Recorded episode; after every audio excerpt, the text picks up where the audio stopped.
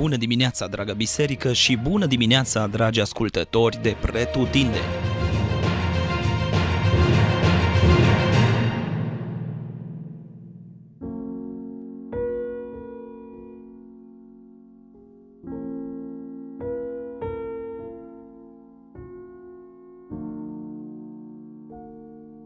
Exod, capitolul 14 Iată că am ajuns la ultimul episod care este legat de ieșirea fizică a poporului Israel din Egipt.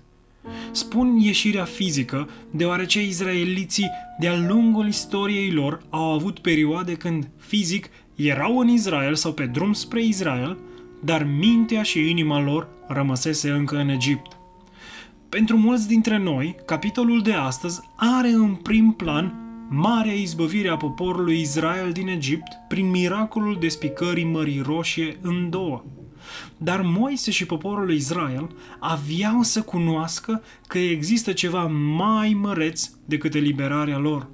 Și haideți să vedem ce. Dumnezeu îl trimite pe Moise împreună cu poporul Israel într-un loc numit Pihahirot, care era localizat lângă mare. După care îl anunță pe Moise că egiptenii vor veni din urmă cu dorința să nimicească poporul Israel. Nu știu care a fost reacția lui Moise când a văzut planul pe care îl avea Domnul, dar vedem din versetul 10 care a fost reacția izraeliților când au văzut de departe că vine faraon cu oastea lui pentru a-i nimici. S-au înspăimântat și au strigat către Domnul după ajutor – și noi am zice că reacția lor ar fi una normală.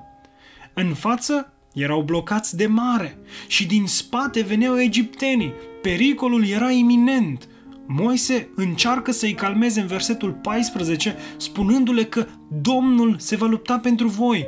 Și apoi vedem reacția lui Dumnezeu. Ce rost au strigătele acestea? Spune copiilor lui Israel să pornească înainte – cum ce rost au strigătele acestea? Păi, Doamne, nu vezi că nu avem nicio scăpare?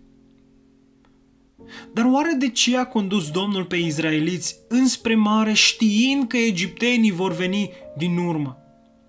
Și motivul pentru la această întrebare sau răspunsul la această întrebare este acesta. Ca să se vadă slava lui Dumnezeu. Versetele 4, 17 și 18 și chiar 31 descriu lucrul acesta. Slava lui Dumnezeu este punctul central al acestui capitol.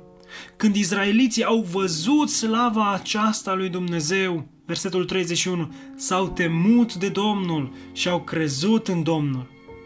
Capitolul acesta ne învață că atunci când Domnul ne trimite undeva, El este cu noi și când în fața trimiterii lui, a poruncii lui, există vreo mare roșie sau vreo munte care să stea împotriva poruncii lui, toate acestea se vor da la o parte făcând astfel ca slava lui Dumnezeu să se descopere. Și dacă noi astăzi ne aflăm ca între Ciocan și Nicovală, cum se aflau izraeliții între Marea Roșie și egipteni, să rămânem în ascultare de Domnul până când ne va scoate și pe noi biruitori. Și astfel vom vedea și noi, cum au văzut și izraeliții, slava lui Dumnezeu și ne vom teme de Domnul și vom crede mai mult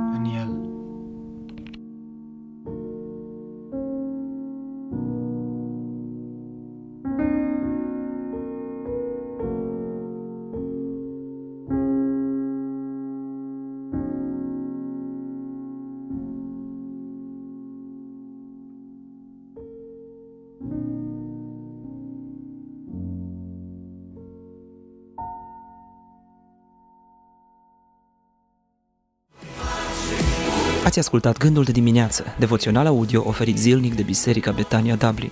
Dacă v-a fost de folos și pentru a accesa mai multe resurse, vă așteptăm să ne vizitați pe platformele online. Dumnezeu să vă binecuvinteze!